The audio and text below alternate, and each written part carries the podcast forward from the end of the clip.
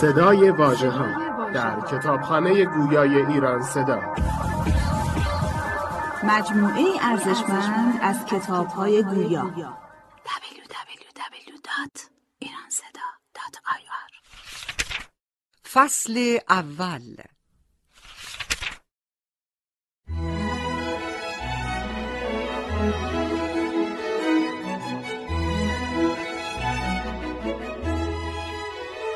بیست و چهار ساعت از زندگی یک زن.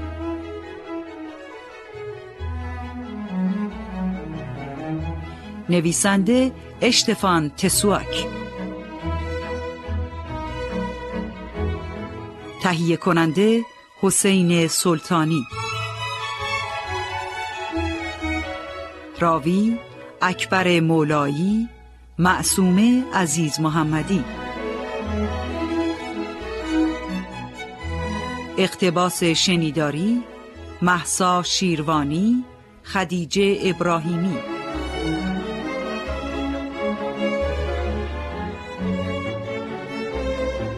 کارگردان تصویری میسم جزی. صدا بردار میترا شفیعی.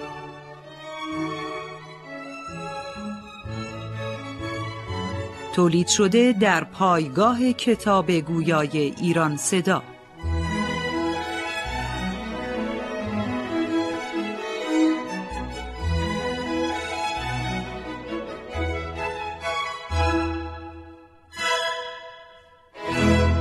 سال 1904 در شهر ریویرای فرانسه پانسیون کوچیک اجاره کرده بودم. اتاق کوچیک با چشماندازی زیبا در پالاس هتل. به غیر از من شش نفر دیگه هم تو هتل اقامت داشتن. آروم آروم رفاقت بین ما هفت نفر شکل گرفته بود. بیشتر وقتمون رو کنار هم میگذروندیم. جمع محترم و آرومی بودیم. توی گروهمون یه زن مسن انگلیسی بود با زن و شوهری آلمانی مردی دانمارکی زوجی ایتالیایی و من اگه مسئله کوچیکی پیش می اومد با شوخی و لبخند زود به پایان می رسید. همه چیز خوب بود تا روز تلخی که یهو همه چیزو به هم ریخت. روزی که مشاجره سختی بینمون در گرفت. اختلاف نظرها به جایی رسید که هر کسی جایگاه و احترام دیگری رو فراموش کرد. ماجرا رو تعریف می‌کنم اما فعلا همونقدر بگم که بعضی ها از درک حوادث مربوط به دیگران عاجزن. به مشکلات و مسائل بقیه اهمیتی نمیدن.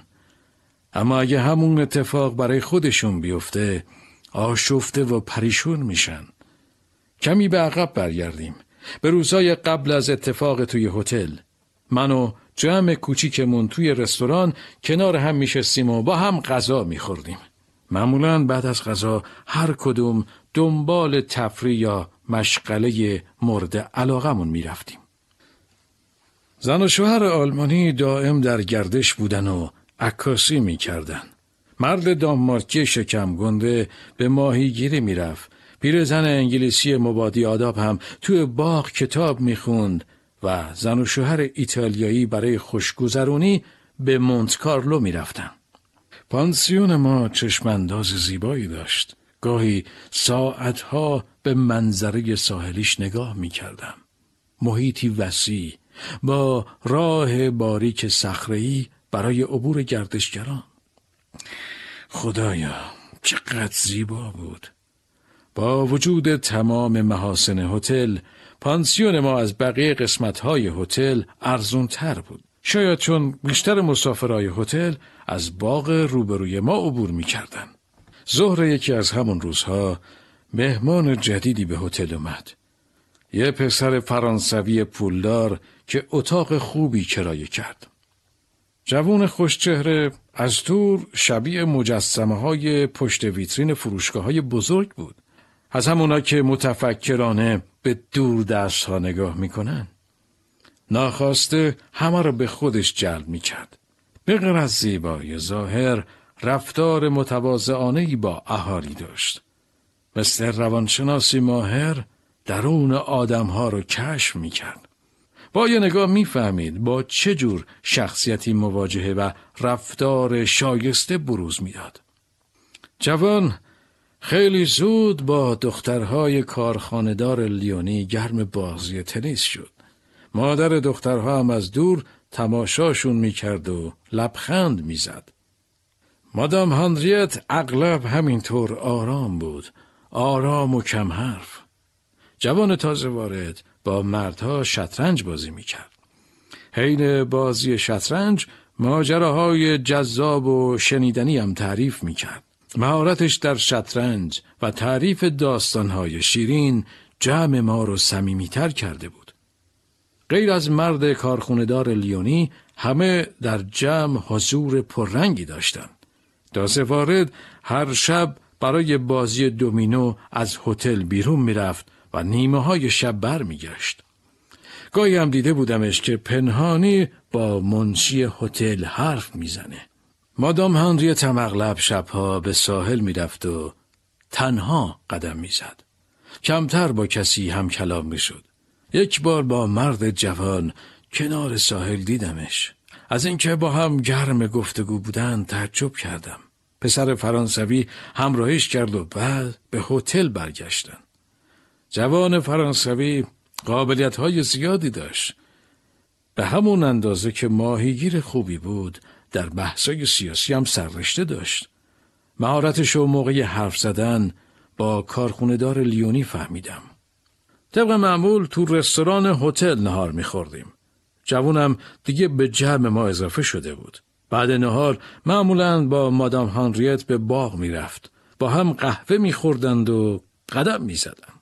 بعد گفتگوی طولانیشون پسر جوان با دخترهای مادام تنیس بازی می‌کرد.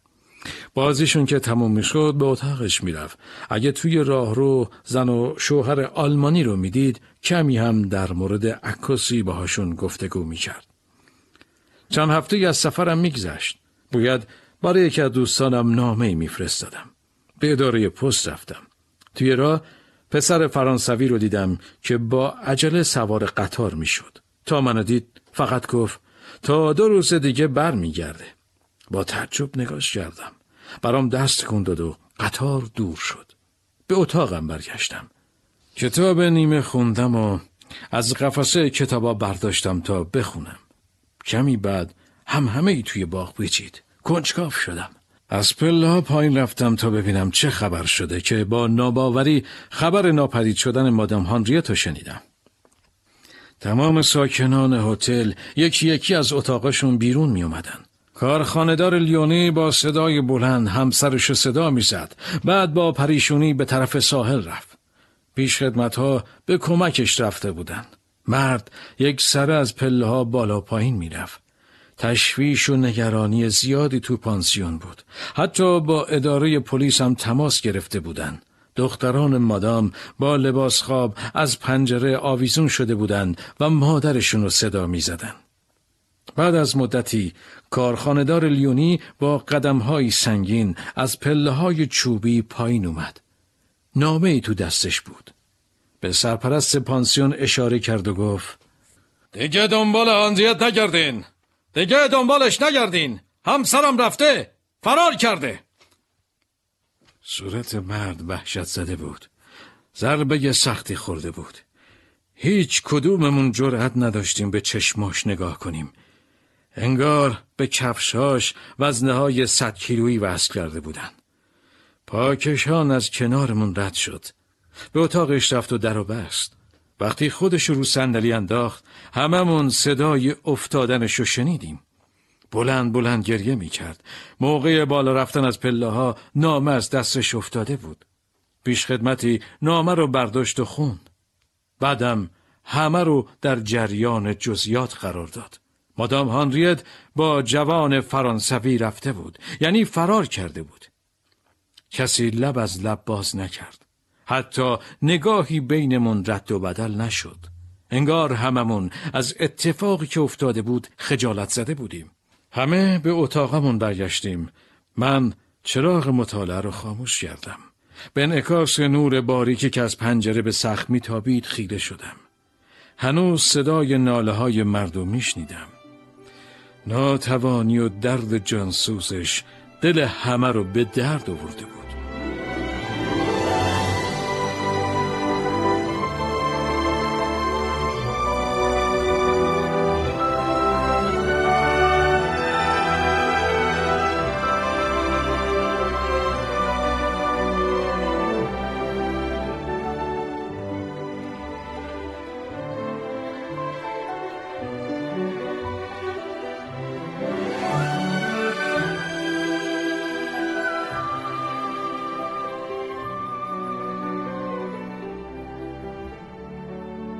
فردای اون روز هممون برای صرف غذا تو رستوران جمع شدیم. مشاجره سختی بینمون در گرفت. موضوع بحث مادام هانریت و ماجرای فرارش بود. دعوا سر عقاید متفاوتمون بود. همه با هم حرف می زدن. اظهار نظر می کردن و البته مادام هانریت رو سرزنش می کردن. می گفتن نباید همسر و بچهاشو به خاطر اون جوان فرانسوی رها می کرد.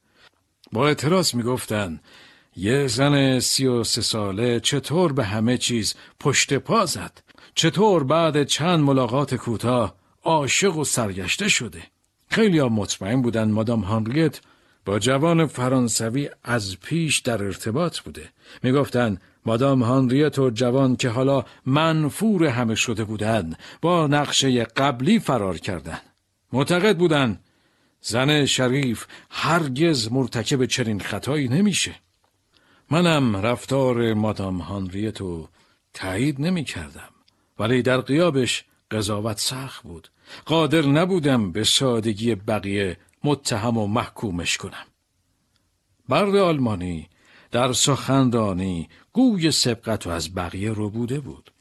یک کتازی می کرد و حکم می‌داد تا اینکه یک باره مثل فنری. از جا کنده شدم و گفتم شاید یک نواختی زندگی مادام هانریت و گیج و خسته کرده بود.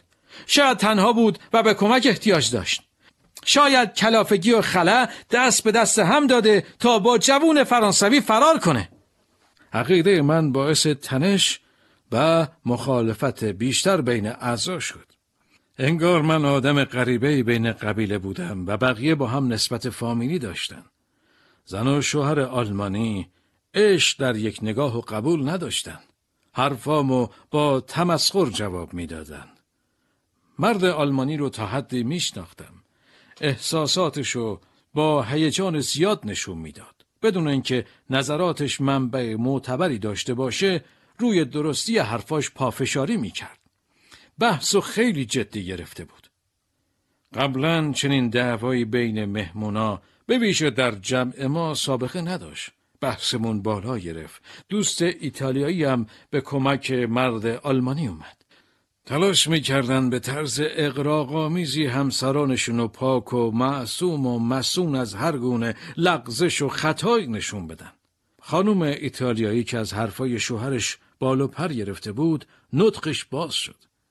شبیه معلمای اخلاق سینه صاف کرد و گفت از نظرش زنا دو دستن زنان حقیقی یا زنانی مثل مادام هانریت که باعث خجالت بقیه زنا هستند. هرچقدر بیشتر پافشاری می کردن، من بیشتر اعتراض می کردم. آخر سر با اطمینان کامل گفتم فکر می کنید از بقیه پاکتر و قویترین؟ پاک بودن خوبه. عشق و وفاداری تحسین برانگیزه. اما بعضی وقتا فقط تظاهره. تظاهر به دوست داشتن تظاهر به پاکی. حرفام خون جمع رو به جوش آورد. با اینکه همه رو براشفته کرده بودم کوتاه نیومدم.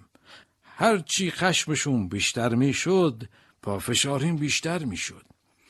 گرچه می‌دونستم زیاده رویه ولی مصمم نشستم و با چهره حق به جانب از نظراتم دفاع کردم.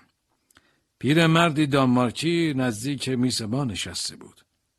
مثل داوری کرونومتر به دست با هیجان نگامون می‌کرد.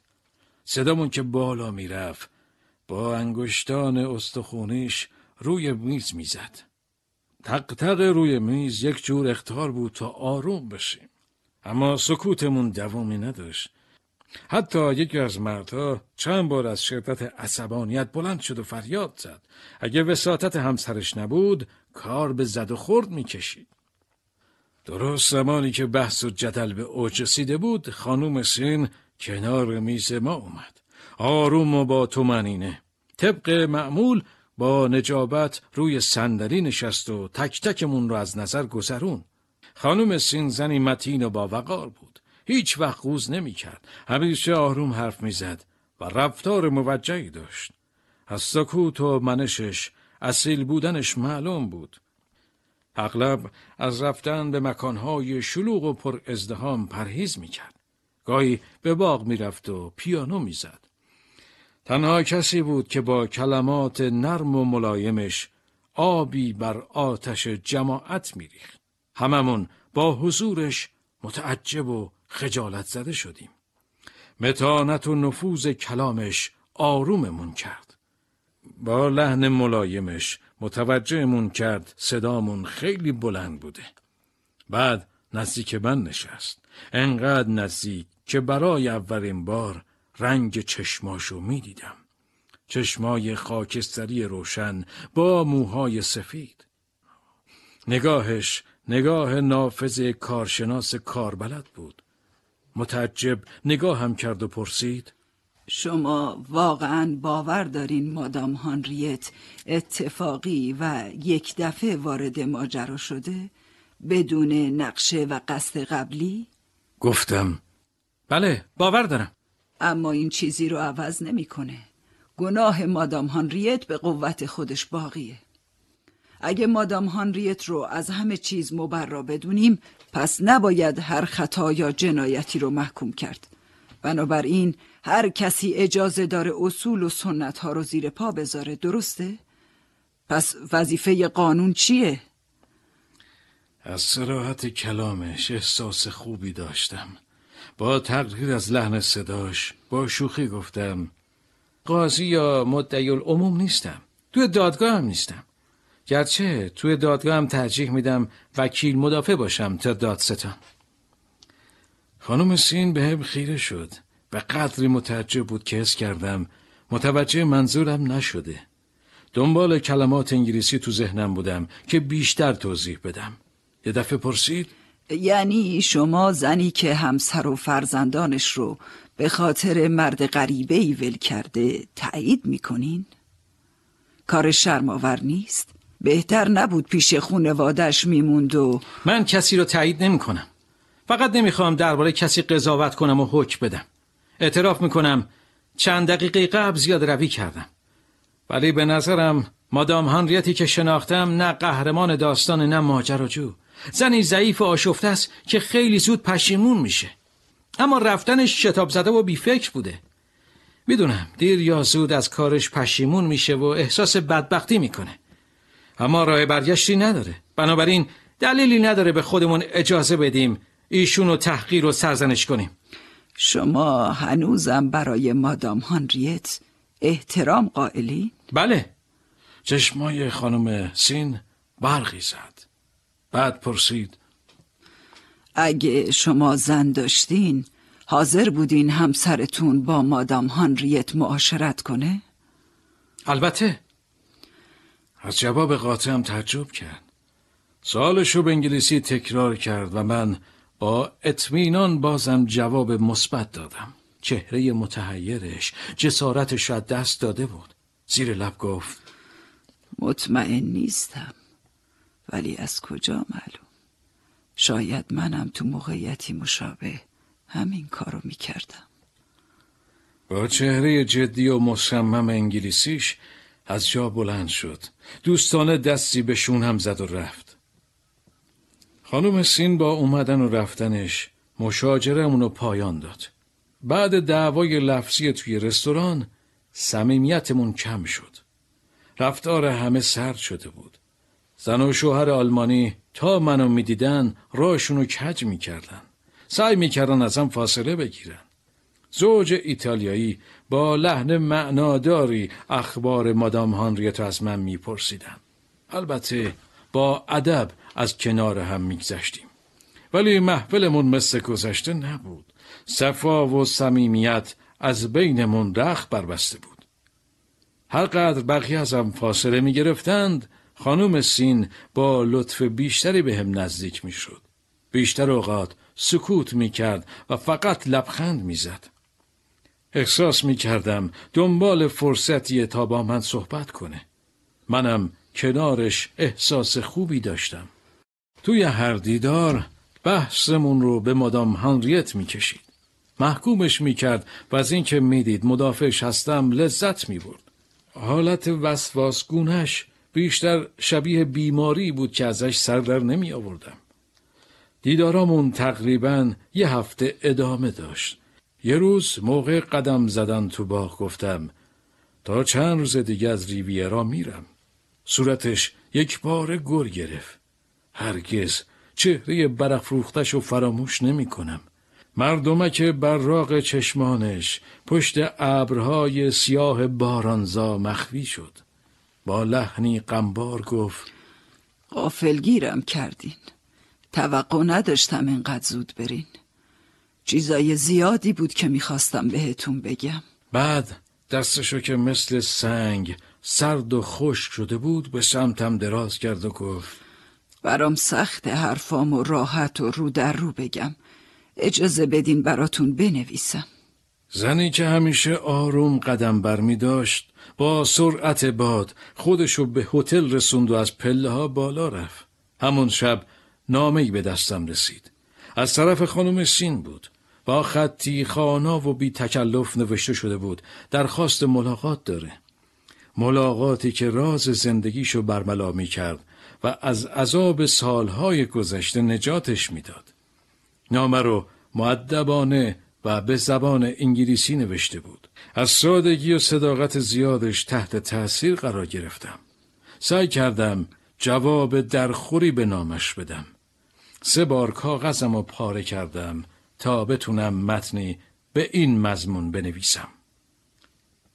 از اینکه به من اعتماد کردید خوشحال و مفتخرم. بی صبرانه منتظرم تمام حقیقت رو بشنوم. مطمئن باشید جوابم به اعتماد شما صادقانه است. با ظرافت کاغذ و تا کردم و به اتاق خانم سین فرستادم.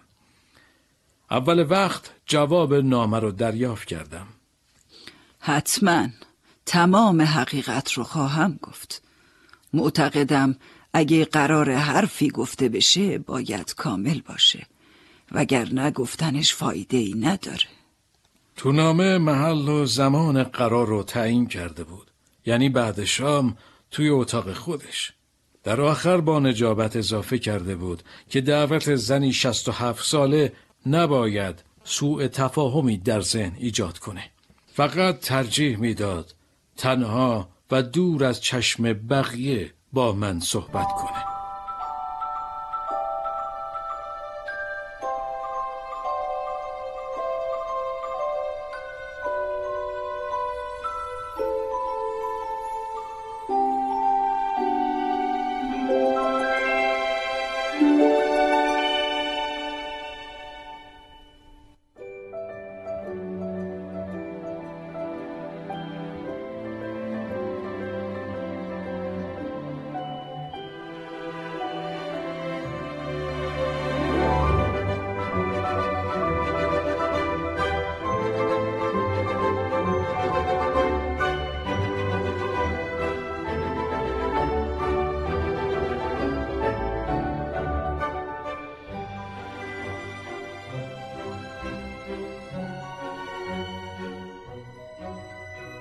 فردای اون روز خانم سین رو توی باغ دیدم. سر میز گفتگوی طولانی داشتیم. وقتی شب شد آماده بودم به اتاقش برم. به حرفایی که میونمون رد و بدل شده بود فکر کردم. امیدوار بودم براش کاری کنم. هرچند کوچیک. با چند ضربه آروم در اتاقش باز شد. انگار پشت در منتظرم بود. اتاق نیمه تاریک بود. نور چراغ کوچیک تا حدی وسایل اتاق و قابل دیدن کرده بود. خانوم سین با تو معنینه که نشون از پختگیش داشت صندلی رو آورد و مقابلم نشست. مثل کسی که بارها صحنه نمایش رو تمرین کرده بر اوزا مسلط بود لحظاتی بینمون سکوت برقرار بود سکوتی که توان شکستنشون نداشتم دلیلی هم برای سخنرانی نداشتم من برای شنیدن اومده بودم نه حرف زدن نگاه خانوم سین روی میز خیره مونده بود انگار توی ذهنش کتابی رو ورق می‌زد تا به صفحه مورد نظرش برسه صدای خفیف موسیقی از سالن پایین به گوش می رسید. توی سکوت ذهنم روی قطعه موسیقی متمرکز کردم. سنگینی فضا برای خانم سین ناراحت کننده تر از من بود. صداشو صاف کرد و گفت اگه آدما می‌دونستن چطور سر صحبت رو باز کنن دیگه حرفی تو سینه ها تلمبار نمی‌شد که بعد بخواد آزارمون بده. ولی مشکل دقیقا همینه. دو روز حرفامو مرور می‌کنم اما هنوز نمی‌دونم چطور و از کجا شروع کنم. حتما میگین چرا می‌خوام اسرارم رو با شما در میون بذارم؟ می‌دونم. می‌دونم باور داستانم براتون سخته. اما شما تنها آدمی هستین که میشه کل داستانو براش بگم. چیزی به اندازه اتفاقی که میگم تو زندگیم ویران کننده نبوده. ماجرایی که در 24 ساعت شروع و تموم شد. ولی سالهاست رو هم آزار میده. روزی نیست بهش فکر نکنم. مدام از خودم می‌پرسم چطوری در یک لحظه همه ی وجود آدم زیر و رو میشه؟ چطوری یهو عقل تو از دست میدی و همه چی رو زیر پا می‌ذاری؟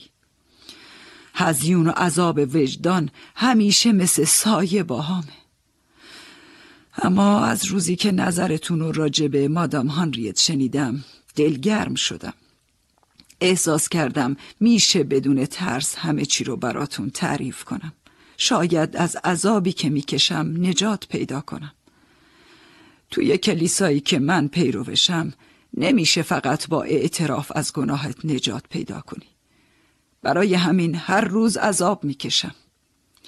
بعد اتفاقی که برام افتاد توی دلم آرزو می‌کردم کاش کاتولیک بودم. اما امروز تصمیم خودم رو گرفتم. می‌خوام هر طور شده بار سنگین رو از دوشم بردارم.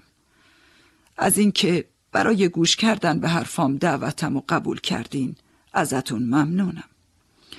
برای شروع باید کمی از گذشتم بگم. البته خیلی کوتاه. چون غیر 24 ساعت نحس و دردناک زندگیم بقیهش ارزش گفتن نداره. در واقع یک نواخت و کسل کننده است. من تا چهل و دو سالگی زندگی آروم و بی ای داشتم. خونوادم از نجبای اسکاتلند بودن. برای همین همیشه در رفاه زندگی می کردم و مشکلی نداشتم. هجده سالم بود که با همسرم ازدواج کردم. زندگی خوش و آرومی داشتیم. به رسم زندگی نجبا سه ماه در لندن و سه ماه رو در مزارع و املاکمون میگذروندیم. بقیه سالم به کشورهای مختلف سفر می کردیم. از زندگی کنار هم خوشحال بودیم. یادم نمیاد هیچ وقت با هم اختلافی پیدا کرده باشیم. همیشه بینمون صلح و صفا بود. ثمره ازدواجمون دو تا پسره که حالا بزرگ شدن. اما کتاب خوشبختیمون با مریض شدن شوهرم بسته شد. در یک هفته کبدش از کار افتاد و از دنیا رفت درست موقعی که پسر بزرگم سرباز بود و پسر کوچیکم مدرسه می‌رفت. بعد از مرگ همسرم احساس تنهایی می کردم. خونه و اسباب خونه و هر چی دورو برم بود عذابم می‌داد. همه چی جای خالی شوهرم و برام تدایی می کرد. تحمل خونه برام سخت شده بود. برای همین تصمیم گرفتم مثل گذشته برم سفر. اما این دفعه تنهایی بدون اینکه همسرم همراه 23 سال زندگیم کنارم باشه. نباید میذاشتم پسرام حال و روز بدم و ببینن و افسرده بشن. در خلوت خودم تصمیم گرفتم برم تا بیشتر از این عذابشون ندم. توضیح سرگردونی و غم روزایی که گذروندم خیلی سخته.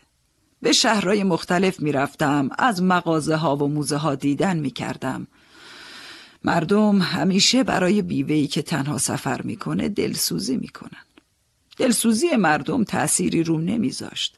برای همین حاضر نبودم لباسای سیاهم و در بیارم. دو سال از مرگ همسرم گذشته بود و من چهل و دو ساله بودم. هوای دلپذیر بهار ترغیبم می‌کرد قدم بزنم. تصمیم گرفتم برم مونت کارلو. مونت کارلو گزینه خوبی برای فراموشی بود.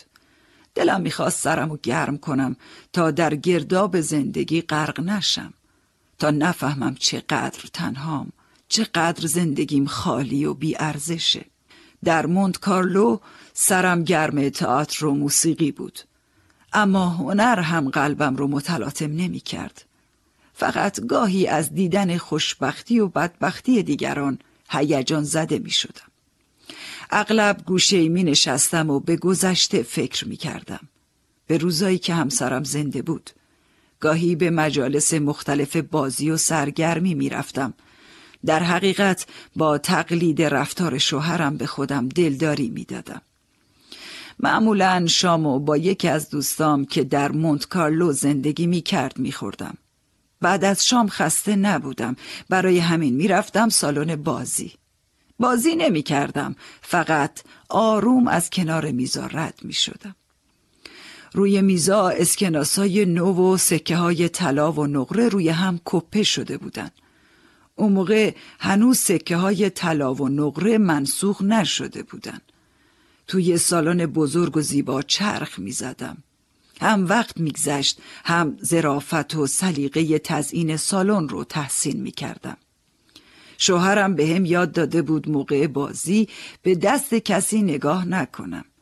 می گفت دستها اسرار آدما رو فاش می‌کنن.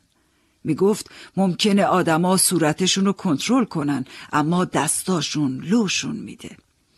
اونقدر مراقبن اخم نکنن که دستاشون رو یادشون میره. تأکید می‌کرد کافیه به دستای کسی نگاه کنی تا بفهمی تو دلش چی میگذره. هم و سمت دستا چرخوندم. به روش شوهرم با نگاه تعقیبشون کردم. کار جالبی بود. جالبتر از نشستن و سکوت کردن. خیلی سرگرم کننده بود. مخصوصا اگر بازی نکنی و فقط نگاه کنی. میزای سبز مربعی با گلوله هایی که توش بالا و پایین میرن. سکه های طلا و نقره که مدام دست به دست میشن. بازیگردان که با چوب دستیش توپا رو یه جا جمع می‌کنه و مثل گل روبروی بازیکنا دسته می‌کنه. دستای روی میز و خوب نگاه کردم. بعضی از دستها انتظار میکشیدن و بعضیا بیقرار بودن. درست شبیه حیوانایی که خودشونو برای حمله آماده می‌کنن. بعضیاشون پر انگشتر و زنجیر بودن و بعضیاشون لخت. بعضی دستا مثل جونورا پر پشم و مو بعضیا مثل مارماهی تمیز و شسته رفته. نقطه اشتراکشون ولع و هیجان بی اندازشون بود. دستها بی اراده تکون میخوردن. شبیه حیوانایی که در میدون مسابقه بیقرارن. صاحباشونم مواظبن تا به بقیه صدمه نزنن. هر حالت دستی معنی خاصی داشت. هرس تو دستای مشت شده، ولخرجی و بیفکری توی دستای سست، یأس و ناامیدی توی دستای لرزون پیدا بود. دستهای کم حرکت هم اعتماد و سکون رو نشون می‌داد. هر دستی به روش خودش پول می‌داد و می‌گرفت. ادهی پول و پیچ و تاب می‌دادن. بعضیا از شدت خشم پرتابش می‌کردن. ادهی هم درمونده و خسته پولاشون رو روی میز سبز میریختن. هر رفتاری برام نشونه بود. نشونه ای برای شناخت بیشتر آدما و حال درونیشون. من فکر می‌کنم حرکت دستها روحیات صاحبانشون رو برملا می‌کنن. چون آدمای حرفه‌ای بلدن حالت چهرشون رو تغییر بدن ولی دستها استراب درونیشون رو لو میده. خیلی ها بلدن لرزش ماهیچه های صورتشون رو مخفی کنن. اونقدر دندوناشون رو به هم فشار میدن که تا چند روز فکشون درد می‌گیره. اما چینای کنار لبشون بی قیدی تصنعیشون رو فاش می‌کنه. حتی نگرانی پشت لبخند روی حرکت دستها تأثیر می‌ذاره. بعضیا با ولع به پول حمله می‌کنن و مثل انکبوت به خودشون میچسبونن. بعضیان با دستای لرزون. حرفه یا تنها کسایی هستند که دستاشون همیشه یه حالت داره. تضاد جالبی بین دستهای بازیگردان و دست پرهیجان بازیگر وجود داره. بازیگردان مثل ماشینی خودکار وقایع رو لحظه به لحظه ثبت می‌کنه بدون اینکه از برد یا باخت کسی به وجد بیاد یا غمگین بشه. اما دست بازیکن دیدن دستها و هیجاناتشون طوری روی آدم اثر می‌ذاره که آخر شب تماشای دستای خودتم اسرارآمیز میشه. مثل کسی که نفعی از بازی می‌بره نتیجه ها رو دنبال می‌کردم. بعضیا از ناراحتی یا طمع حرکات زشتی بروز می‌دادن که ناخداگاه ازشون دوری می‌کردم. هر بازی جدیدی که شروع می‌شد برام جالب بود. مجذوبش می‌شدم بدون اینکه به نقاب صورتشون نگاه کنم.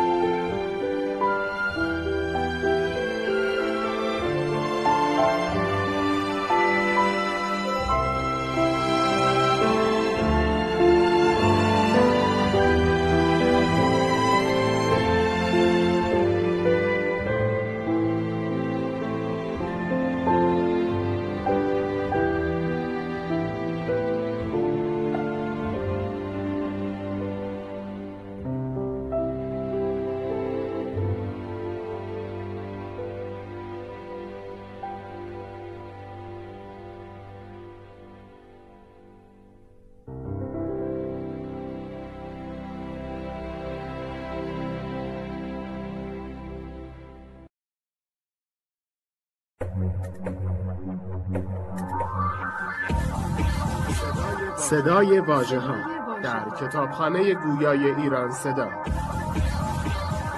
مجموعه ارزشمند از کتاب های گویا. www.iranseda.ir فصل دوم.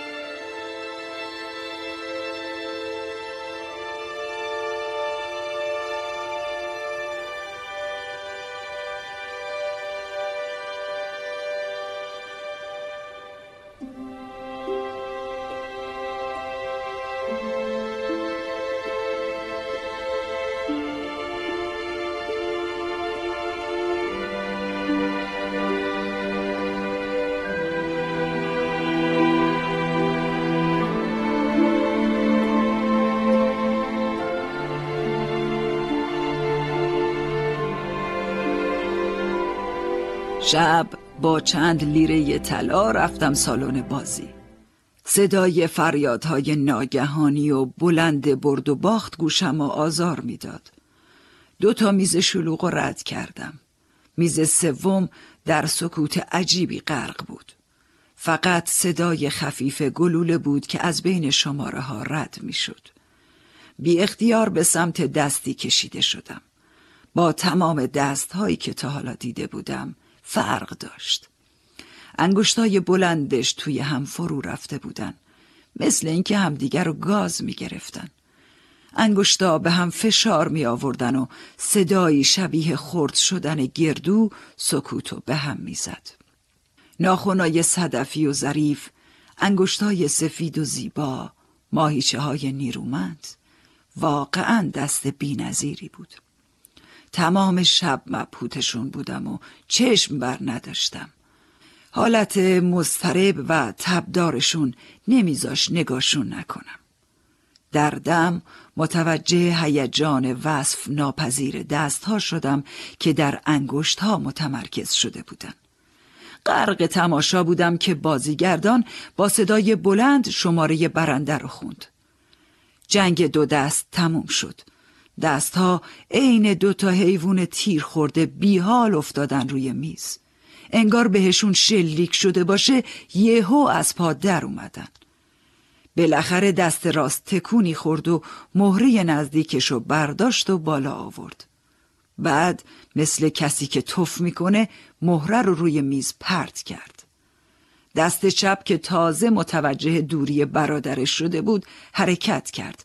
انگار دنبال برادر گم شدهش میگشت.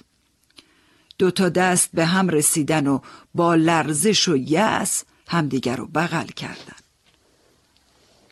بی تردید دست هایی که انقدر واضح راوی حال درونی صاحبشون باشن ندیده بودم.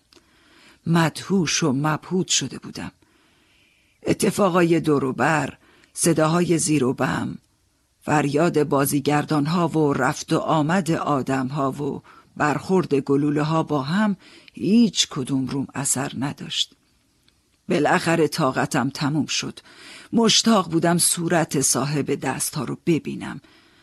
اقراق می کنم که از صاحب دست ها می ترسیدم آروم و با احتیاط چشم از انگشت ها برداشتم. نفسم توی سینه حبس شده بود. زمان کش اومده بود. سرم و بلند کردم تا برسم به صورتش. انگار یه قرن طول کشید. چشمام به زیبایی و ظرافت چهرش خیره موند. تا حالا صورتی اینقدر بی نقص و هماهنگ ندیده بودم. انگار هر کدوم از اعضای صورتش قصه ای داشتن. مجسمه تماشایی اما منجمد و سخت. صاحب صورت گرم بازی بود. از فرصت استفاده کردم و یه دل سیر نگاش کردم. چشماش به یه نقطه خیره مونده بود. توی مردمک سیاهش زیر پلکای شیشه تصویر میز بازی میرقصید. مرد جوون بیست و چهار پنج سال بیشتر نداشت. پسری با صورتی کوچیک و استخونی. بیشتر که دقت کردم نظرم عوض شد. خشمش فروکش کرده بود. صورتشم مثل دستاش معصوم بود. معصوم عین بچه ها بچه ای که با اشتیاق سیری ناپذیری بازی می‌کنه. بچه ای که براش شکستن اسباب بازیش دیگه آخر دنیاست. از دور صدای ساییده شدن دندوناشو میشنیدم. لباش نیمه باز و خشکیده بود. گونه هاش لرزش خفیفی داشت. سعی می کرد با بسته نگه داشتن دهنش لرزش گونه هاشو کنترل کنه.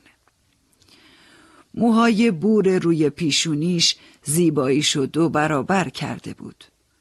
پره های بینیش می لرزید سرش رو جوری خم کرده بود انگار می‌خواست از دور با حرکت سر توپ و به حرکت در بیاره. دستای هیجان زده و چشمای تبدارش حال و روزشو برملا می کرد. معلوم بود فشار زیادی روشه. اما هر طوری بود تعادلش رو حفظ کرده بود و روی پاهاش وایساده بود. دستهای وحشی و بیپرواش عشق و نیاز به بازی رو فریاد می‌زد. دستهای مجنون و شوریده شیدا و نیازمند. صورت زیباش جادوم کرده بود. نمی‌تونستم نگاش نکنم. مردمک چشمش با حرکت گلوله برافروخته تر می‌شد و مثل دوتا گلوله آتشین در حدقه میچرخید. انگار می‌خواست همه جا رو به آتیش بکشه. فکر کردم جادو شدم. سالن با تمام رنگ و لعابش پیش صورت آتشینش دخمه سرد و مخروبه بود. زمان و مکان و گم کرده بودم. نه گذر زمان رو میفهمیدم نه جز دست ها و چشم های آتشین جایی رو می‌دیدم. بازیگردان بیست سکه طلا سمتش گرفت. چشمای حریسش برق زد. جوون شوریده و نگران سکه ها رو توی مشت لرزونش گرفت. صورتش شفاف شد. چین و چروکای ریز کنار لبش محو شدن. انگار جون دوباره گرفته بود. قیافش شبیه سواری بود که مطمئن بود اسبش برنده میشه. سرشو بالا گرفته بود و جلوتر از بقیه حرکت می‌کرد. سکه ها رو با فخر از دستی به دست دیگش میریخت. غرور چهرش رو زیباتر کرده بود. پولها رو بالا مینداخت و می‌گرفت. بعد سرش رو برگردوند. مثل کسی که یه دفعه چیزی یادش افتاده باشه یا سگی که بوی شکار به مشامش بخوره میز سبز و نگاه کرد. سکه ها رو روی یکی از مربع ها ریخت. استراب و تشویشش از سر گرفته شد. دستاش میلرزید. جوون قدرتمند از نو تبدیل به پیر مردی ناتوان شد. رنگ پریده و غم زده باز چشماش در تیرگی غرق شده بود. دستاش از تشنج شدیدی میلرزید. همه اتفاقا با صدای بازیگردان اوج گرفت. جوون با حرکت سر و دست و فشار دندوناش باز به هدف نزد. نگاش کردم. دیگه اطمینان قبل و نداشت. سکه ها رو از مربعی به مربع دیگه جابجا جا کرد. منم با هر تکونی بالا و پایین می شدم. حس می کردم سوار کشتیم. روی عرشه وایستاده بودم و جزر و مد دریا رو تماشا می کردم. برد و باخت ها منم هیجان زده کرده بود. در طوفان بازی های سالن گذر زمان رو حس نمی کردم دستای جوون اول مثل فواره بالا می اومد بعد سقوط می کرد چشمای منم با صعود و ریزش فواره در تلاطم بود. صورت سهرنگیز جوون چنان شعفی در من بیدار کرده بود که در هیچ تئاتر یا منظره طبیعی تجربش نکرده بودم. یادم نمیاد چیزی در زندگی اینطور منو از خود بیخود کرده باشه. بدنم سست بود. اگر کسی منو توی همچین حالی می‌دید حتما تعجب می‌کرد. شایدم حالت مغناطیسی و خوابالودم میترسوندش. انگار صدایی نمیشنیدم. حاله بیشکل و زرد رنگی اطرافمو گرفته بود. چنان توی انزوای خودم و جوون محصور شده بودم که دستها و گلوله های در حال حرکت رو نمی‌دیدم. به جز صورت زیبایی که مثل شعله زبونه می‌کشید چیزی پیش چشمم جلوه نداشت. من واقعیت رو در آینه کج و معوج سالن بازی بزرگتر می‌دیدم. حتی پلک نمی‌زدم. برای فهمیدن نتیجه مسابقه کافی بود به دستای جوون نگاه کنم. راحت تشخیص می‌دادم موفق شده یا نه. یک دفعه اتفاق وحشتناکی افتاد. چیزی شبیه به سائقه ذهنم رو به هم ریخت. همه چشم ها حرکت توپ و دنبال می‌کردن. گلوله توی سوراخ افتاد و بازیگردان فریاد زد. صفر! بعد هم اسکناس ها و سکه ها رو با میله آهنیش به سمت خودش کشید. نمی‌دونم وضع و حالم و چطور توصیف کنم. دست های لرزون جوون آماده مرگ می‌شد. جاذبه میکشیدش به سمت پایین. بعد بی هوا چرخیدن و افتادن روی میز. یهو انگار دستها جون تازه گرفته باشن به سمت بدن حرکت کردن. بعد مثل حیوانی درنده به سمت جیب ها حمله ور شدن. به امید پیدا کردن پول جیباشو زیر و رو کرد. بیفایده میگشت. پولی نبود. آخر سر هم ناامید شد. بقیه به بازیشون ادامه می‌دادن. دستهای ناامید برای کسی مهم نبود.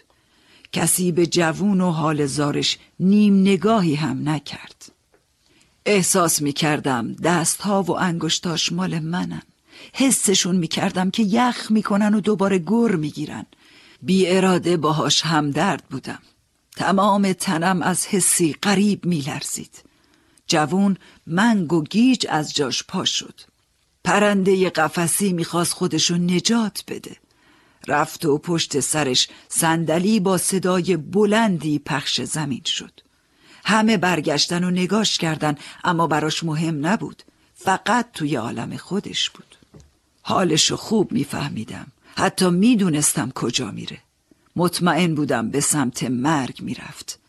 پسر بدن خستشو می‌کشید. سمت پرتگاه نیستی. دیگه نمی‌شد برم هتل. نمی‌شد بی خیال از کنارش عبور کنم. نمی‌شد بذارم به کام مرگ بره. از قیافش معلوم بود امید و اعتبارش از دست داده. همه چی شد دار و ندارشو قیافش مثل ورشکسته ای بود که تهمونده داراییشو در بازی به باد داده. احتمالا کسی رو نداشت کمکش کنه یا حامی و ناجیش باشه. جوون با قدمهای لرزون به سمت در رفت. از همون اول که دیدمش می‌دونستم حال آشفتش دلیلی بالاتر از برد و باخت داره. دیدن سقوط و تباهیش منم ویران کرده بود. احساس می‌کردم سائقه مرگ باری سرم فرود اومده. اونقدر تحت تأثیر بودم که خیلی سخت راه می‌رفتم. چیزی نمونده بود بیفتم زمین. انگار روحم توی کالبد جوون رفته بود. اصلا انگار روحمون یکی شده بود. چون تمام حالات روحیش رو با تمام وجودم حس می کردم ناخداگاه به سمت راه رو رفتم. پیش خدمت پالتوی جوون آورده بود. کمکش می‌کرد بپوشه. جوون گنگ و مفلوج دستاشو بالا آورد و جیباشو برای انعام گشت. اما چیزی پیدا نکرد. احتمالا یادش افتاد قبلا جیباشو گشته. اگه پولی براش مونده بود الان سر میز بود نه اینجا دم در. مکس کرد. لابد توی ذهنش باختهای شبش رو مرور می‌کرد. از پیش خدمت عذرخواهی کرد و با حالت گیجی از پله های سالن پایین رفت. پیش خدمت از بالای پله ها لبخند ترحم آمیزی بهش زد. جوونم یکی بود مثل بقیه. هر روز خیلی هاشونو می‌دید که با ذوق و شوق میان و تقریبا نیمه جون اونجا رو ترک می‌کنن.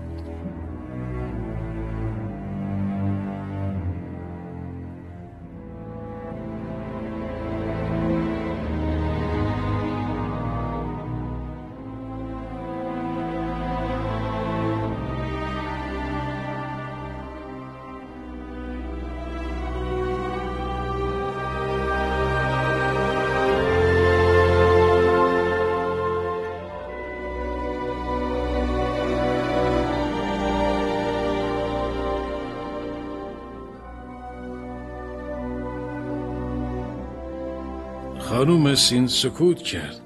خاطرات گذشته متأثرش کرده بود. سرشو تو دستاش گرفت و مسترب گفت. مطمئن باشین طبق قولی که دادم تمام حقیقت رو میگم. تمامشو بی کم و کاست بدون شرم و در نظر گرفتن ملاحظات. بعد با نفس عمیقی دوباره شروع کرد. دنبال جوون رفتم. به سرعت لباس و کلاهمو گرفتم. توی تاریکی تعقیبش کردم. یادم با ترس و عجله جوون رو تعقیب می‌کردم. عاشقش نبودم. بعد مرگ شوهرم به مرد دیگه ای نگاه نکرده بودم. مردای دیگه اصلا برام وجود نداشتن. عشق برای من معنای خاص و متعالی داشت. اینو میگم تا عمق فاجعه براتون ملموستر بشه. نمی‌دونم چه اسمی روی حسم بذارم. هم ترس و وحشت بود هم انسان دوستی. شایدم به صورت غریزی دنبالش می‌رفتم. شک ندارم اگه شما هم جای من بودین همین کارو می‌کردین. مطمئنم. پسر جوون افتان و خیزان به سمت پارک رفت. وقتی رسید خودش رو روی یه نیمکت انداخت. اصلا توی حال خودش نبود. انگار بیهوش باشه سرش بیحال و بیرمق عقب افتاد. بازوهاش کج و معوج و لمس دو طرف تنش آویزون مونده بود. شاید اگر کسی از اونجا رد می‌شد فکر می‌کرد مرده. بیست قدم بیشتر باهاش فاصله نداشتم. باید کمکش می‌کردم. من اینطوری تربیت شده بودم. کمک به دیگران حتی کسایی که نمیشناختم به هم آرامش می‌داد. چند باری قدمی به سمتش برداشتم اما هر بار با شرم برگشتم سر جام. نه جرأت داشتم جلو برم نه دلشو داشتم تنهاش بذارم. یه ساعتی با خودم جنگیدم و همونجا موندم. درست زیر بالکن اتاقک پارک. یهو با صدای قررش آسمون از جا پریدم. ابرای سیاه دست به دست هم داده بودن تا شب غمانگیز جوون رو تیره تر کنن. خیلی زود سیلاب هم راه افتاد. اما جوان بیچاره تکون نمی‌خورد. هنوزم با یادآوری شب بارونی بغز گلومو می‌گیره. رهگذرا با سرعت رد می شدن. همه دنبال جایی برای پناه گرفتن بودن. فقط جوان که شکل توده سیاه بود روی نیمکت بی حرکت مونده بود. مطمئنم هیچ نقاش یا مجسم ساز قدری هم قادر نبود یأس و ناامیدی جوون روی نیمکت رو ترسیم کنه. بارون بیرحمانه جوون و زیر شلاق گرفته بود اما از جاش جم نمی‌خورد.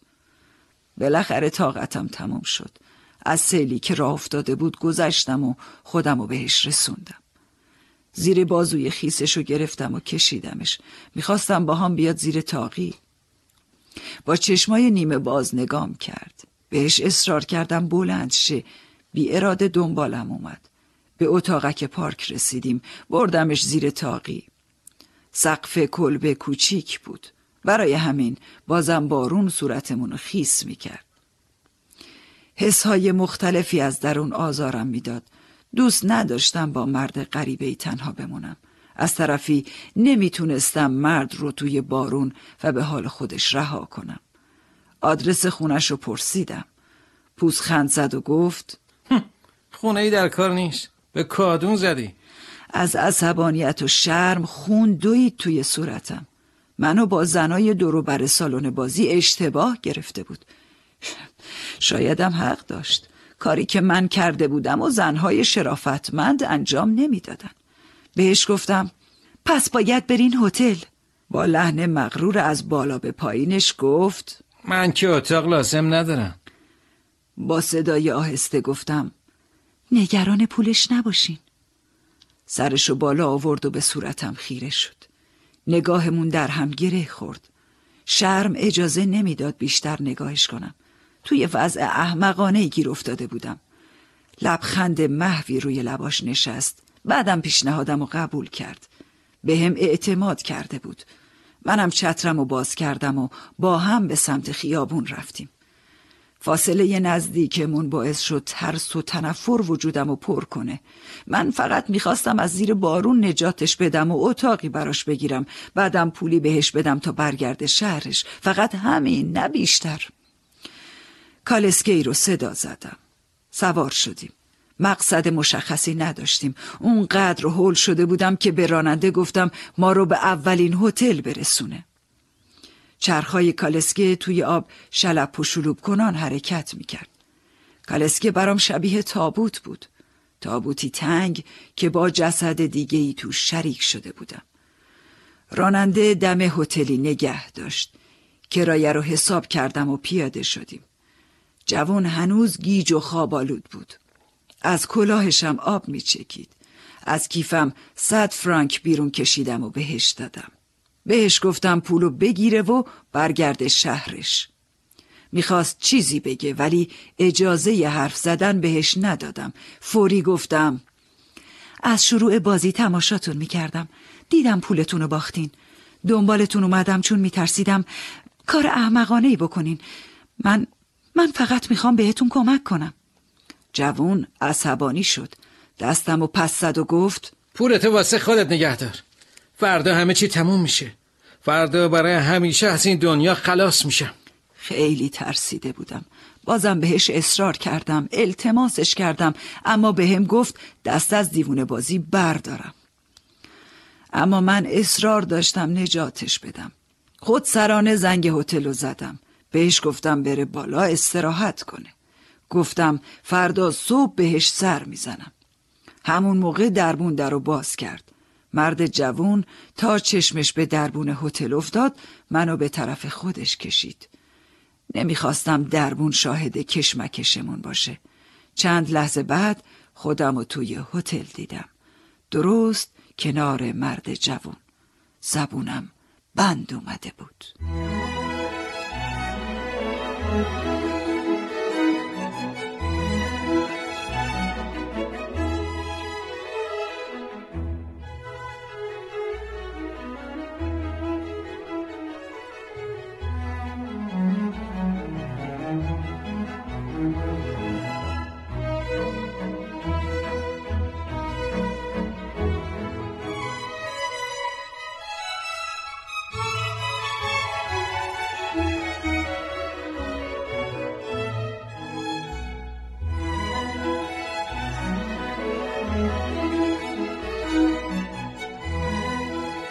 سین به اوج داستانش رسیده بود.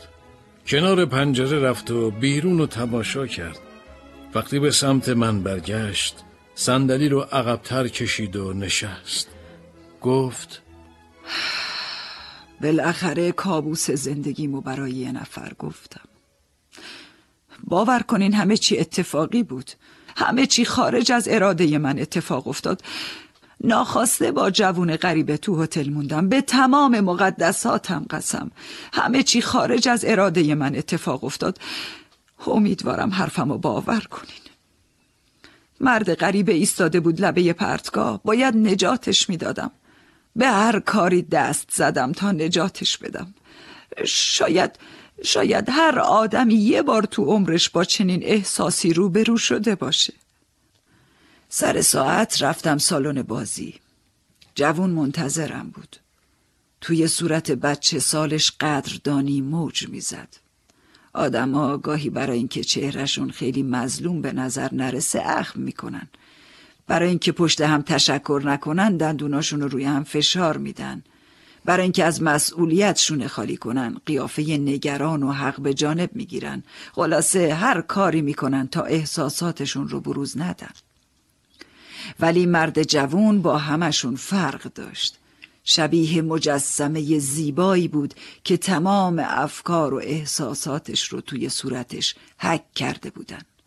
دلشوره داشتم اما ادبش نگرانی هامو برطرف کرد.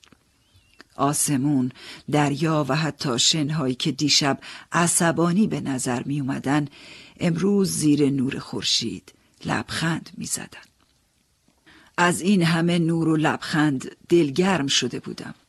سالن بازی و نیمکت جهنمی حالا بهشت موعود بود. به رستوران دعوتش کردم. خیلی زود به هم اعتماد کرد و سرگذشتش رو تعریف کرد. استراب دستهاش موقع تعریف کردن خاطراتش شب گذشته رو برام زنده کرد. پسر توی خونواده لهستانی به دنیا اومده بود. اموش چند وقت پیش به عنوان جایزه قبولی دانشگاه برده بودش مسابقه اسب دوانی. ظاهرا اموش مهارت زیادی در شرط بندی داشت. همون روز روی سه تا اسب شرط میبنده و می‌بره. پول زیاد و بدون درد سر پسر و وسوسه می‌کنه. بعد با هر پولی که دستش می‌رسه کار اموش رو انجام میده. در همه شرط بندی ها شرکت می‌کنه. فرقی نمی‌کنه سررشته ای داره یا نداره. هرس و ولش هر روز بیشتر میشه. کم کم مسابقات آرامش و اعصاب و پول و تمرکزش برای درس خوندن رو کم می‌کنه. می‌گفت حرکاتش ارادی نیست. هر شب پول زیادی میبازه و برمیگرده خونه. خواهرش سعی کرده بود کمکش کنه. حتی بیشتر قرضاش هم داده بود. به شرطی که برادرش وارث خونواده نجیبشون دست از کار ویرانگریش برداره. مدتی کنار می‌ذاره اما دوباره وسوسه میشه و از سر می‌گیره. حتی ساعت و لباسهای تنشو گرو می‌ذاره. جوون اقرار کرد گوشواره های جواهر نشان امش از گنجه بر میداره اما حتی گوشواره های گرویی را میبازه. الان تنها داراییش یه هفتیره و چند تا گلوله. حتی صلیبی که مادر تعمیدیش بهش داده بود و فروخته بود تا بازی کنه. چنان غرق داستانش شده بودم که پیش خودم فکر نکردم جوونی که جلومه دزد و خلافکاره. کاراشو پای خامی و بی تجربگیش گذاشتم. اگر کس دیگه جز خودم همچین کاری کرده بود فکر می کردم دیوونه شده یا اخلاقیاتو فراموش کرده. اما در مورد جوون بیشتر از خودم آسونگیر شده بودم. بیشتر از اینکه به نظرم مجرم باشه فکر می کردم مریضه. تنها چیزی که منو میترسوند عشق جوون به بازی خانمان براندازش بود. عشقی که به جنون کشیده می‌شد. تمام مدت از علاقش به بازی می‌گفت. از میل سیری ناپذیرش به شرط بندی. دستاش توی هم قفل شده بود. هیجانش هر لحظه بیشتر می‌شد. دلم براش میسوخت. دیدن جوون کاملی که دچار مرض شرط بندی شده قلبم به درد می آورد. دلگرمش کردم. بهش گفتم پول گوشواره و هزینه سفرتو میدم. فقط قول بده تمومش کنی. مثل معلما حرف می‌زدم. تا می‌شد نصیحتش کردم. با دقت به حرفام گوش کرد. وقتی ساکت شدم اشک توی چشماش حلقه زده بود. با تمام وجود ازم تشکر کرد. انگار فرشته بودم که خدا براش فرستاده بود. یعنی خودش اینطوری گفت. طبیعی بود که منم خوشحال بشم. زرافت رفتارش یخ وجودم و آب کرده بود. وقتی از رستوران بیرون اومدیم دریا مقابل چشمامون خود نمایی می‌کرد. مرغای دریایی بالای سرمون پرواز می‌کردن. شهر ریویرا همیشه زیباست اما روزی که برات تعریف می‌کنم یه جور دیگه زیبا بود. ریویرا همیشه شبیه کارت پستالایی بود که خیلی زود بی نمک و یک نواخت میشن. مثل زنای شرقی که در نهایت زیبایی به خاطر بی و حالت خوابالودشون به چشم نمیان. می‌دونستم ریویرا همون ریویرای همیشگیه. منم که زن دیروزی نیستم. گفتم بریم کنار دریا بگردیم. از پیشنهادم استقبال کرد. باورم نمی‌شد. از وقتی اومده بود ریویرا جایی رو ندیده بود. نه دریا نه زیبایی های دیگه یه شهر رو. با درشکه از بین مردم میگذشتیم. توی مسیرمون ویلاهای زیبایی دیدیم که با گلهای رنگارنگ پوشیده شده بودن. آرزو کردم کاش یکیشون مال من بود تا توش به آرامش برسم. اما خیلی زود نظرم عوض شد. من به قدر کافی آرامش رو تجربه کرده بودم. شاید باید به جاش کمی هیجان رو امتحان می کردم همراه هم از دیروز جوانتر به نظر می رسید. با شوق شهر رو تماشا می کرد. تمام تلاشش رو می کرد معدبانه رفتار کنه. توی سربالایی ها از درشک پیاده می شد. سرخوشانه برای پشت سرمون دست تکون می‌داد با حرفای بامزش سرگرمم می‌کرد و با داستانای جذابش میخندوندم هیچ وقت اینقدر از زندگیم لذت نبرده بودم. وقتی رسیدیم بالای کوه از روی ادب کلاهشو برداشت. با تعجب نگاش کردم. در جواب چهره متعجبم گفت کاتولیکای لهستانی وقتی به کلیسا یا بنای مقدسی می‌رسن کلاشون رو بر میدارن. یه جور ادای احترامه. از ارادتش به معنویت خوشم اومد. قصه صلیبش یادم افتاد. ازش پرسیدم مذهب چقدر برات مهمه؟ امیدوارم بخشیدشم یهو فکری به ذهنم رسید. از درشک پیاده شدم. جوون متعجب پرسید می‌خواین کجا برین؟ با حرکت دست تشویقش کردم. با هم بیاد و گفتم اگه می‌خوای بدونی دنبالم بیا. بعد راه افتادم طرف کلیسای آجوری. دیوارای کلیسا خاکستری بود. با آهک کل دیوارا رو پوشونده بودن. در نیمه بازش رو هل دادم. در با فشار کمی باز شد. تلعلو انعکاس نور آبی نقاشی های مهراب چشمم رو نوازش کرد. جوان کلاهش رو برداشت. دستش رو در آب مقدس فرو کرد و صلیب کشید. بردمش سمت مهراب ازش خواستم زانو بزنه و هر چی میگم تکرار کنه. دو دل بود اما با ترس زانو زد. ازش خواستم بعد از من تکرار کنه. در پیشگاه خداوند قسم می‌خورم. در پیشگاه خداوند قسم می‌خورم. هیچ وقت. هیچ وقت. تحت هیچ شرایطی. تحت هیچ شرایطی. به زندگی سابقم بر نگردم. به زندگی سابقم بر نگردم. وقتی حرفامو تکرار می‌کرد تمام بدنش میلرزید. بعد هر دومون ساکت شدیم. همه جا اونقدر ساکت بود که حتی صدای افتادن برگ درختار رو بیرون کلیسا میشنیدم. جوان چشماشو بست. بعد مثل کسی که از گفتهاش پشیمون باشه روی زمین وا رفت. به زبون لهستانی حرف می‌زد که منیشو نمیفهمیدم. اما یقین داشتم با خلوص نیت دعا می‌خونه تا با خدای خودش آشتی کنه. پسر آروم از جاش بلند شد و دوباره صلیب کشید. به سمتم برگشت. به نظرم قیافش درخشان شده بود. جلو اومد. به رسم اسلاف ها خم شد و تعظیم کرد. بازم قافل گیرم کرده بود. گفت هرچی گفتم دعای شکر بود برای حضور شما تو زندگی. هیچی نگفتم. نمی‌تونستم چیزی بگم. چشمم به ارگ قدیمی گوشه کلیسا افتاد. دلم می‌خواست به جای حرف زدن ساعتها بنوازم. می‌خواستم اینطوری خوشحالیمو نشون بدم. می‌خواستم برگشتش به زندگی رو این شکلی جشن بگیرم. از کلیسا بیرون اومدیم.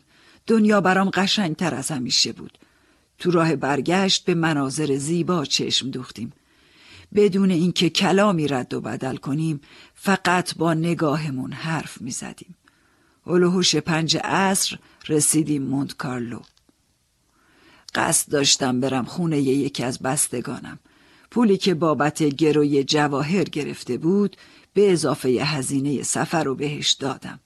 قرار گذاشتیم بعد رفتنم بره ایستگاه قطار. بعدم با قطار ساعت هفت برگرده خونش. وقتی پولو بهش دادم خودشو عقب کشید. با لرزش خفیفی زیر لب گفت نه پول نه. خواهش می‌کنم به هم پول ندین. برای راضی کردنش گفتم پولو به عنوان قرض قبول کنه و به هم رسید بده. اسکناس ها رو با اکراه ازم گرفت. انگار می‌خواست آتیش رو از خودش دور کنه. روی کاغذ چند کلمه نوشت و با دستای لرزون به هم تحویل داد. بعد زانو زد و چین دامنم رو بوسید. انگار آب سردی روی آتیش وجودم ریختن. به زحمت با چند کلمه ازش خواستم بره. قرار شد ساعت هفت برای بدرقش برم ایستگاه قطار. بعد با احترام ازم دور شد. اما نمی‌دونست قسمتی از وجود منو با خودش می‌بره.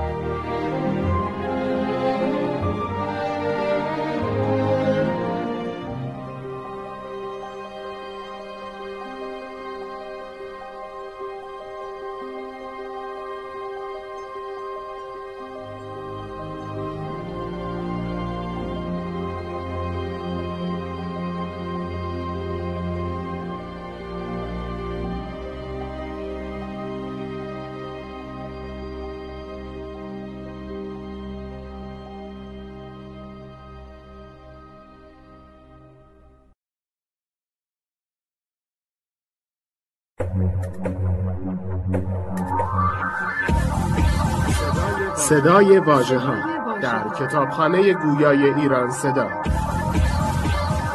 مجموعه ارزشمند از کتاب های گویا. www.iranseda.ir فصل سوم.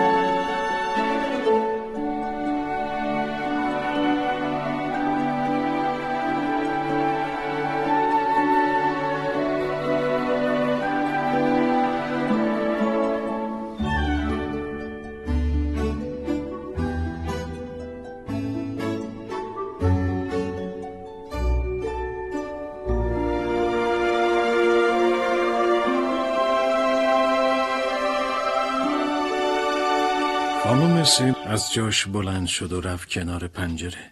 باید نفس تازه می کرد کمی بیرون رو تماشا کرد. بعد با قدم های تنگ برگشت. چیزی شبیه خشم و سراحت در وجودش موج می‌زد. مثل کسی که می‌خواد بندی و پاره کنه مستقیم نگاهم کرد و گفت تا اینجا طبق وعدمون بی کم و کاست همه چی رو گفتم. از اینجا به بعد هم گرچه سخته ولی در کمال صداقت اتفاقات بعدی رو تعریف می‌کنم. وقتی جوون رفت حس می کردم چیزی روی قلبم سنگینی می‌کنه. انگار نیمه جون باشم دلیل آزردگی و نگرانیمو نمیفهمیدم. اما امروز که با شما حرف می‌زنم به خیلی چیزا پی بردم. امروز می‌دونم دلیل دلخوریم چی بود. من ناراحت بودم که رفته. باید ازم می‌خواست پیشش بمونم. یا منو با خودش می‌برد. کافی بود لب تر کنه تا باهاش برم. اما با هم مثل فرشته های قدیس رفتار کرده بود. در کمال احترام خداحافظی کرده بود. چطور نفهمیده بود من یه زنم با احساسات یه زن واقعی؟ می ترسیدم علاقم و اعتراف کنم. حتی به خودم. شاید همون موقع می دونستم چم شده. زنها به بحث و جدل نیاز ندارن به منطق و استدلال نیاز ندارن. زنها همه چی رو با حواسشون درک می‌کنن. امروز دیگه نمی‌تونم خودم رو گول بزنم. فقط کافی بود بهم به بگه. تا آخر دنیا باهاش می‌رفتم. نصیحت و حرفم روم اثر نداشت. حتی خونواده و وجدانم. درست مثل مادام هانریت مطمئنم وقتی می‌رفت به بدنامی خودش شوهرش یا بچه هاش فکر نمی‌کرد. مثل من که به پسرام فکر نمی‌کردم. حاضر بودم به خاطرش از همه چی بگذرم. اعتبار پول. بعد خیلی راحت تعریفی که از آبرو و حیا مرسومه رو زیر پا بذارم. تازه تو تنهایی فهمیدم چقدر عاشقشم. پیشونیم فشرده می‌شد. انگار کلاه آهنی روی سرم گذاشته بودن. از طرفی باید می‌رفتم دیدن دختر عموی همسر مرحومم. توی همون هتل اقامت داشت. به اتاقش رفتم و کنارش نشستم اما متوجه حرفاش نمی شدم برام صورت همه بیشکل شده بود. مهالود و محو. احساس می کردم بین مرده ها کلمات و شکست ادا می کردم بدون اون که معنیشون رو بدونم. چند حب قند توی چایی انداختم و آه بلندی از عجز کشیدم. دختر عموی همسرم نگران شد. دستش رو روی شونه بیحسم گذاشت و پرسید چم شده. فقط گفتم سرم درد می‌کنه و ازش خداحافظی کردم. به اتاقم برگشتم. خودم و قریب و تنها می‌دیدم. بیتاب طول و عرض اتاق و قدم زدم. لباسامو یکی یکی می پوشیدم و در می آوردم با لباس جدید جلوی آینه می رفتم و خودم و ورانداز می کردم می خواستم هر طور شده نظرش رو جلب کنم. یه دفعه درمان دردم رو پیدا کردم. منم باید باهاش می‌رفتم. هر جا که می‌رفت. فرقی نداشت کجا. حتی خود جهنم. به درمون گفتم می‌خوام برم بیرون. پیش خدمت و صدا زدم تا در بندی وسایل کمکم کنه. با عجله همه چیزو جمع کردم. نمی‌دونستم چطور باید جوونو از تصمیمم مطلع کنم.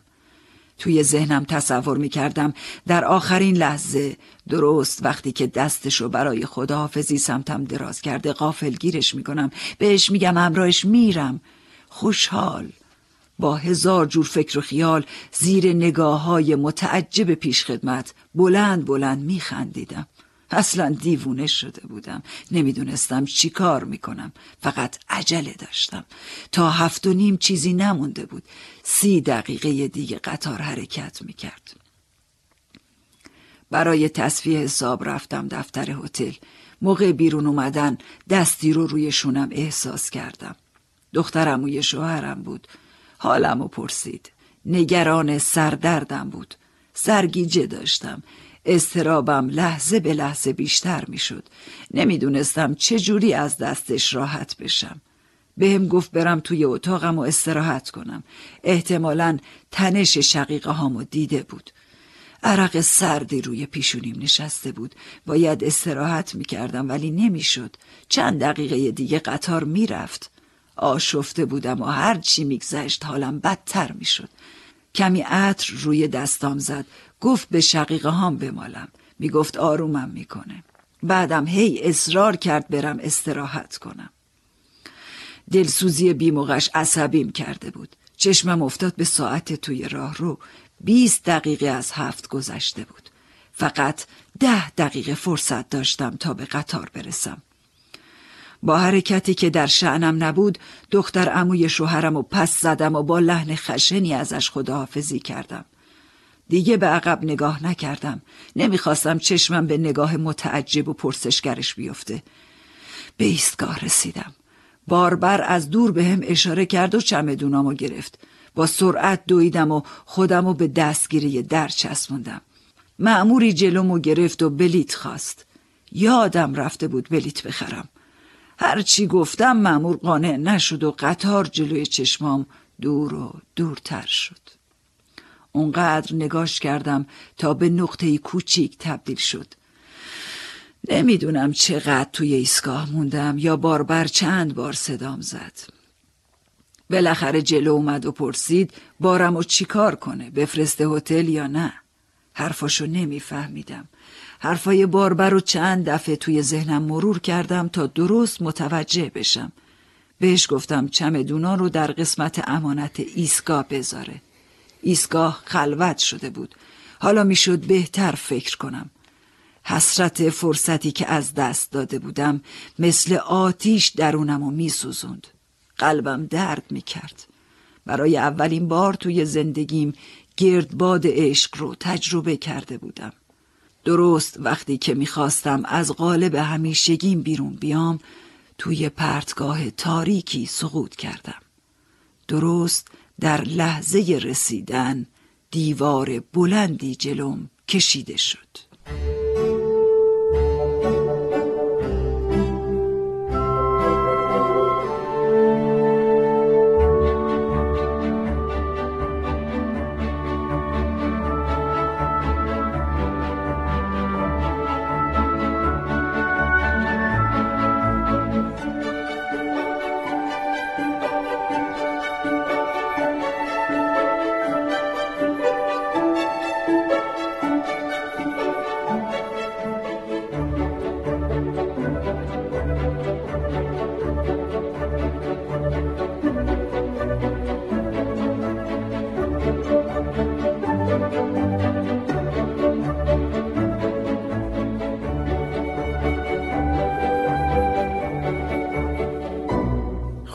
خانم سین مکس کرد.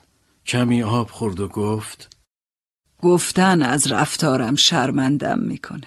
ولی شرطمون صداقت بود مگه نه؟ راستش جنون توی رکام فریاد می‌کشید. من از دست داده بودمش. دیگه هیچی خوشحالم نمی‌کرد. دیگه هیچی آرومم نمی‌کرد. نمی‌دونستم باید چی کار کنم. حتی دلم نمی‌خواست برگردم هتل. تصمیم گرفتم برم جاهایی که با هم رفته بودیم. یادآوری لحظات کمی که با هم بودیم آرومم می‌کرد. باور کنید همه ی فکرها یهو به ذهنم می‌رسید. دیوونه شده بودم. سالن بازی اولین جایی بود که انتخاب کردم. انتخاب احمقانه ای بود. سالن بازی خیلی شلوغ بود. به زحمت بین جمعیت راه باز کردم. بعد یهو دیدمش. چیزی که می‌دیدم و باور نمی‌کردم. چند بار چشمامو باز و بسته کردم تا مطمئن بشم درست می‌بینم. جوون درست سر همون میز قبلی نشسته بود. چشماش به گلول خیره بود. رنگ و روش پریده بود. شک نداشتم خودشه. دلم می‌خواست از ته دل داد بکشم. نمی‌خواستم قبول کنم. نمی‌تونستم باور کنم. با خودم کلنجار رفتم. مگه قرار نبود نیم ساعت پیش با قطار بره؟ پس اینجا چی کار می‌کنه؟ دستاشو توی هر جمعیتی میشناختم. دستای خودش بود. جوون ریاکار. عهدشو شکسته بود. پولایی که ازم گرفته بود ریخته بود روی میز. غرق بازی بود. اونقدر عصبانی بودم که حال خودم رو نمیفهمیدم. جلو رفتم. از شدت عصبانیت امکان داشت رگای مغزم پارشه واقعا دلم می‌خواست خفش کنم. اما جلوی خودم رو گرفتم. دندونامو از عصبانیت به هم فشار می‌دادم. بازم رفتم جلوتر. دیگه نزدیکش بودم. توی صورتش نشونه ای از چهره نورانی و معصوم دو ساعت پیشش نبود. دستای دعاگو و سپاسگزارش دوباره آلوده بازی شده بود. پولای زیادی جلوش کپه شده بود. معلوم بود رو شانس بوده و حسابی برده. هرچند لحظه یه بار اسکناسا و تلاهاشو نوازش می‌کرد. یکیشونو بر می داشت و روی صفحه بازی میذاشت. پره های بینیش به شدت میلرزید. حواس ششدانگ پیش بازی بود. آرنجش رو طوری به میز چسبونده بود که انگار میز سبز تیکه از وجودشه. میز و آرنجش با هم یکی شده بود. چهرش وحشتناک شده بود. خورشید زیبای چشماش غروب کرده بود. فقط دو متر با هم فاصله داشتیم ولی منو نمی‌دید. تمام حواسش به بازی بود. هرس و طمع پول بیچارش کرده بود. مربع سبز عشقش بود شرف و آبروش بود. میز سبز براش چکیده کائنات بود. اصاره هستی شایدم دین و مسلکش. رفتم سمتش یهو به خودش اومد طرفم چرخید چند ثانیه به هم خیره شد. انگار توی گوش و کنار مغزش دنبال تصویرم میگشت. انقدر غرق بازی بود که راحت هوشیار نمی‌شد. با هر زحمتی بود قیافم یادش اومد. با بهت آروم گفت دست خوبیه. پولم چند برابر شده. حدس می زدم حرف احمقانه ای بزنه. حرفش متعجبم نکرد. چیزی که یک لحظه تکونم داد وضعیت خودم بود. من اونجا چی کار می کردم؟ چرا اونجا بودم؟ یهو برق چشماش منو گرفت. باز همه چی یادم رفت. حتی عصبانیتم. با اشتیاق به حرفای باطلش گوش دادم. آهسته انگار بخواد راز مگوی رو فاش کنه گفت اون جنرال روسی رو ببین. همونی که نوکرش عقبتر وایساده روش خاصی داره. از دیروز تمام بازی ها رو برده. منم زرنگی کردم. امروز رو هر چی شرط پس معطلش نکردم. تا حالا که ضرر نکردم. خندید و پولاشو نشونم داد. جوون صورتشو به سمت مرد روسی برگردوند. ژنرال ریش سفید با متانت رفتار می‌کرد. به آرومی سکه طلایی رو توی مربع چهارم گذاشت. دستای جوون میلرزید. به کوه پول جلوش چنگ زد. مشتی پول برداشت و روی مربع ریخت. یک دقیقه بعد بازیگردان فریاد زد صفر! بعد با میله آهنی پولا رو کشید سمت خودش. مرد جوون با حسرت به دارایی از دست رفتش نگاه کرد. دلم می‌خواست به جای میز لعنتی به من نگاه کنه اما دریغ از اینکه نیم نگاهی بندازه. خیلی راحت باز منو یادش رفت. باز نامرئی شدم. تمام حواسش به ژنرال روسی بود که سکه تلاش رو توی کدوم مربع می‌ذاره. چشم ازش بر نمی داشت صحنه دردآوری بود. جوون نادون از سوگند و وفاداری و اعتقاد هیچی سرش نمی‌شد. باید می‌رفتم. ولی نیروی قوی تری منو نگه می داشت. صداش زدم.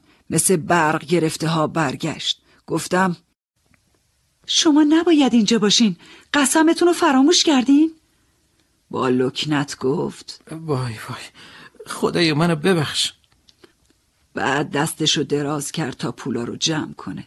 ولی یهو چشمش به ژنرال افتاد. با عجله پنج سکه طلا توی مربعی که ژنرال روسی شرط بسته بود گذاشت. با دست اشاره کرد و گفت ببین یه دقیقه دیگه تمومه. فقط همین دفعه. فقط همین یه دفعه. گلوله چرخید و دوباره باخت. پنج سکه دیگه از دست رفت. باز دستش به سمت پول باقی مونده رفت. عهد شکن فراموشکار. از کوره در رفتم و با صدای بلند گفتم بلند شو خودت گفتی آخرین دوره. با قیافه ای که نه مهربون بود و نه معدب سرم داد زد. برو گم شو جغدشون. هر وقت اینجایی بدشانسی میارم انتظار چنین برخورد وحشیانه ای رو نداشتم. وقیهان منو مقصر باخت دیروز و امروزش می‌دونست. چند بار دیگه داد زد. از اینجا گم شو. تو برا بدشانسی میاری. برو گم شو. بیخ کوب شده بودم. همه ی سرها به سمت ما چرخید. سعی کردم خودم و نبازم. همه نگامون می‌کردن. زیر سنگینی نگاه های خیره داد زدم. دروغگو دزد! مگه قسم نخوردی؟ مگه توی کلیسا قسم نخوردی؟ بعد ساکت شدم. جوون به شکل جنون آمیزی به هم نزدیک شد و داد زد. دست از سرم بردار لعنتی! کمک تو نمی‌خوام! پول لعنتی تو نمی‌خوام! هیچی ازت نمی‌خوام! فقط گم شو! صداش گوش خراش بود. اصلا به دور برش توجهی نداشت. بعد چند تا اسکناس صد فرانکی پرت کرد طرفم. کسایی که توی سالن بودن دورمون جمع شدن.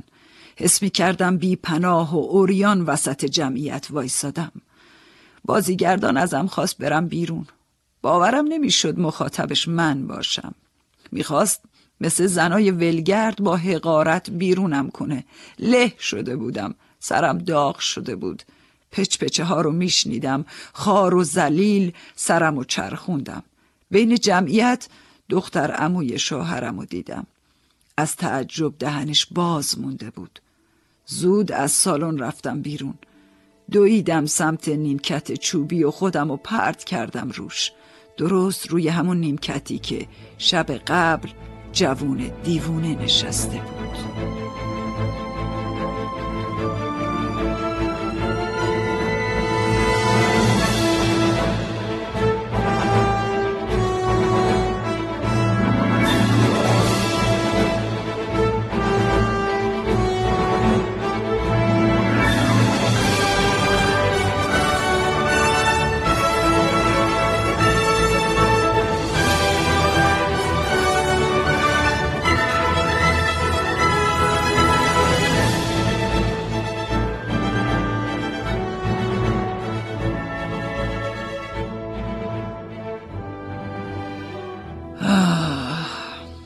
الان بیست و چهار سال از داستانم میگذره. باورم نمیشه بعد اون همه توهین و تحقیر زنده باشم. باورم نمیشه این همه سال دووم آورده باشم. چقدر قوی بودم کتاب آوردم. کسی که حاضر بودم به خاطرش هر کاری کنم نابودم کرده بود. آرزوی مرگ می کردم ولی مثل همه آدما عشقم به زندگی قوی تر از هر چیز دیگه ای بود.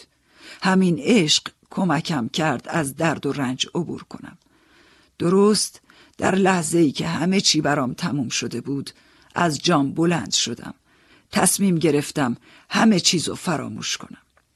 تصمیم گرفتم فرصت دیگه ای به خودم بدم و به زندگی برگردم. یاد چمدونام در ایستگاه قطار افتادم. باید می‌رفتم. باید از این شهر دور می شدم و پناه می بردم به هر جایی غیر از جایی که توش تحقیر شده بودم. توی ایستگاه ساعت حرکت قطار پاریس رو پرسیدم. ساعت ده همون شب چمدونام و از قسمت امانت گرفتم. وقتی سوار قطار شدم دردناک ترین 24 ساعت زندگیمو پشت سر گذاشته بودم. می‌دونستم برای همیشه روحم از 24 ساعت گذشته آزرده است. توی ذهنم جز رفتن و فرار راه دیگه ای نبود. دلم برای خونوادم تنگ شده بود. می‌خواستم یه بار دیگه کنارشون آروم بگیرم. چهل و هشت ساعت توی راه بودم. چند تا ایستگاه عوض کردم تا به خونه رسیدم. پسرم از دیدنم ترسید. انگار هر چی به هم گذشته بود توی قیافم پیدا بود. خواست بغلم کنه اما تفره رفتم. حس می کردم آلودم. باید تمام آثار بیست و چهار ساعت رو از تنم می شستم. بعدش دوازده ساعت خوابیدم. خوابی عمیق که هیچ وقت توی زندگیم تکرار نشد. حرف زدن از رنجی که تحمل کرده بودم برام سخت بود. رفتار محترمانه خونواده بیشتر عذابم می‌داد. حس خیانتکاری رو داشتم که از کرده خودش پشیمونه اما جرأت حرف زدن نداره. خیلی تاب نیاوردم. به شهر دیگه ای در فرانسه رفتم. توی شهر غریب احساس خجالت کمتری داشتم از اینکه کسی منو نمیشناخت خوشحال بودم هر روز و هر شب با خاطره طلوع و غروب شومی که بهم گذشت بیدار می شدم. هر روز آرزوی مرگ می کردم اما گذر زمان بدترین زخم ها رو التیام میده. سالها گذشت روزی اتفاقی با مردی لهستانی در سفارت لهستان آشنا شدم ازش سراغ خونوادهی با مشخصات جوون رو گرفتم اتفاقا پسر اموش بود. گفت ده سال پیش توی مونت کارلو خودکشی کرده. ناراحت نشدم. حتی کمی احساس خوشحالی هم داشتم. چون دیگه کسی جز خودم رازم و نمی‌دونست. بعدش قلبم آرامش بیشتری گرفت. شایدم آثار پیری بود. پیری ترس و هیجانات آدم رو کمرنگ می‌کنه. چند روز پیش که شما از مادام هانریت دفاع کردین شجاعت پیدا کردم. گفتین حتی 24 ساعت می‌تونه زندگی آدما رو زیر و رو کنه. برای همین حس کردم شما همون کسی هستین که می‌تونم رازم و بهش بگم. رازی که تا امروز روی شونه هم سنگینی می‌کرد. شما با گوش دادن به حرفام برای همیشه بارم و از دوشم برداشتی فردا برای من روز جدیدیه. بعد مدت ها راحت میخوابم و بیدار میشم. بی اندازه خوشحالم و بهتون مدیونم. از جام بلند شدم. حرفاش به شدت متأثرم کرده بود. دنبال کلمه مناسب بودم اما مانم شد. لازم نیست چیزی بگین. همین که به حرفام گوش دادین ازتون یک دنیا ممنونم. دستشو سمتم دراز کرد. چهرش محترم و نجیب بود. گونه هاش سرخ بود. با موهای سفیدش شبیه دخترایی بود که بعد اعتراف به سختی سرشونو بالا می‌گیرن. متأثر شده بودم. بدون گفتن کلمه خم شدن و با احترامی بیش از قبل دستان لرزانشو که شبیه گلی پژمرده بود بوسیدم.